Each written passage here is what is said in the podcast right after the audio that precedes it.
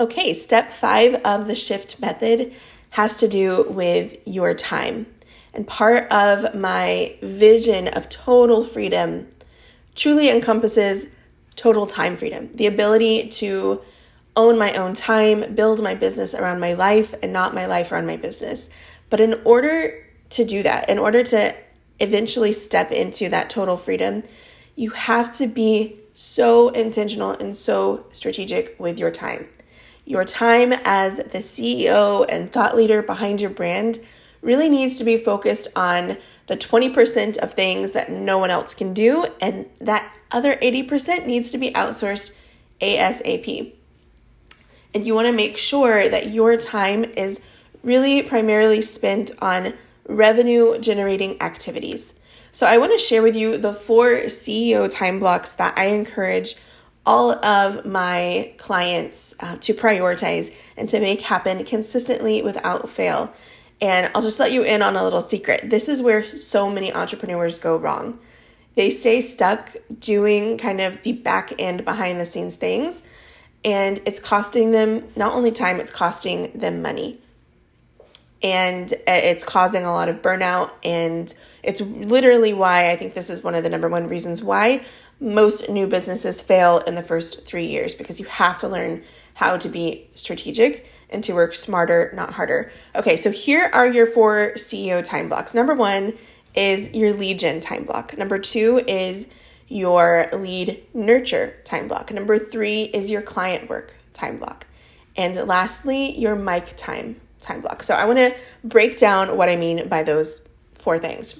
Okay, so in order to be growing and making money in your business, you need to have a consistent stream of leads. You need to be consistently putting your offer in front of more people, growing your audience, and expanding. And so, a good deal, a good chunk of our efforts, our time, and our energy needs to be focused on lead generation. And so, this is something that I walk my clients through creating a strategy and a system around so that their lead generation is somewhat on autopilot and is happening every day, all day. And it's something that if you don't have in place, you need to have that time block and you need to have a strategy for how you're going to continually grow your audience.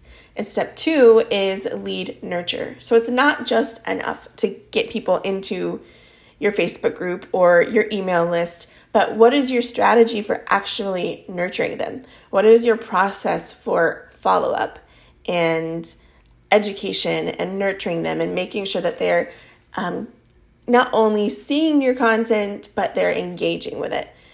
You have to have a strategy, you have to have a thought process behind this in order to really scale this and make this um, optimized. Okay, so that's another thing that I work with my clients on, but you want to make sure that you're not just out there posting and ghosting and um, being in all the places, but not actually nurturing and developing relationships because at the end of the day, business is all about deep connection and building relationships. So, how are you building relationships in your business and and where is that time block on your calendar that you are just spending an intentional doesn't have to be 2 hours a day, just 30 minutes a day of connecting, engaging in the DMs, um, following up with people who engage on your content, connecting with people on connect calls. Those sorts of activities fall under lead nurture. Okay, and then the third time block is, of course, your client work. Can't leave that out. You want to be working with your clients, making your difference. And this is where, again, that whole idea of scalability becomes really, really important if total freedom is in your vision. Okay, so that is why I absolutely love hybrid group coaching because in the same three hours a week in my mastermind, we have two calls. We have a Monday mindset call, which is an hour and a half, and we have a Thursday masterminding call, hot seat call, which is again an hour and a half. So in three hours a week, I get to work with and impact all of my clients, and everyone gets served and built up and gets what they need. And then because I also really value that one to one connection and intimacy with my clients, they are all able to book one to one strategy sessions with me once a month. And it's scalable for me. I've also I've also brought in a co coach who helps with the weekly accountability and co working. And, you know, if ever I needed extra support with the coaching, she's there, she's got my back. And that is where you start stepping into scalability and, and it allows you to spend less hours in your you know CEO schedule working one to one with clients so that you can spend more time in all of the other three time blocks. So more time driving leads, more time nurturing your audience, more time in uh, the fourth time block, which is mic time. So by mic time, I simply mean your time being the thought leader and content creator behind your brand. So whether you are writing out posts, whether you are recording a podcast episode or guesting on someone else's, whether you're doing an interview or a live show, all of that counts as mic time. And that needs to be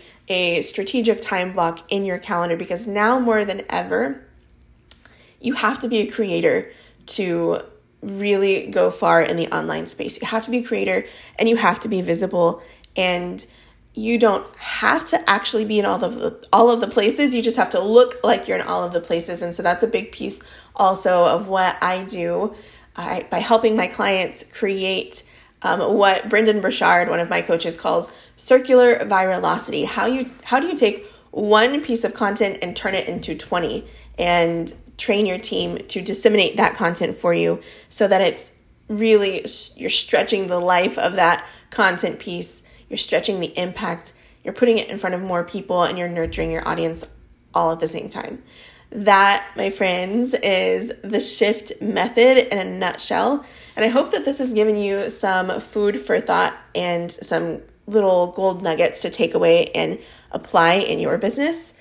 And if you have any questions about what this looks like, how to implement this, feel free to reach out. I love talking about this stuff. This is my passion. And thank you so much for listening and uh, hearing me out about the shift method. I know that if you apply each of these principles to your business, you are going to fast track yourself to that total freedom.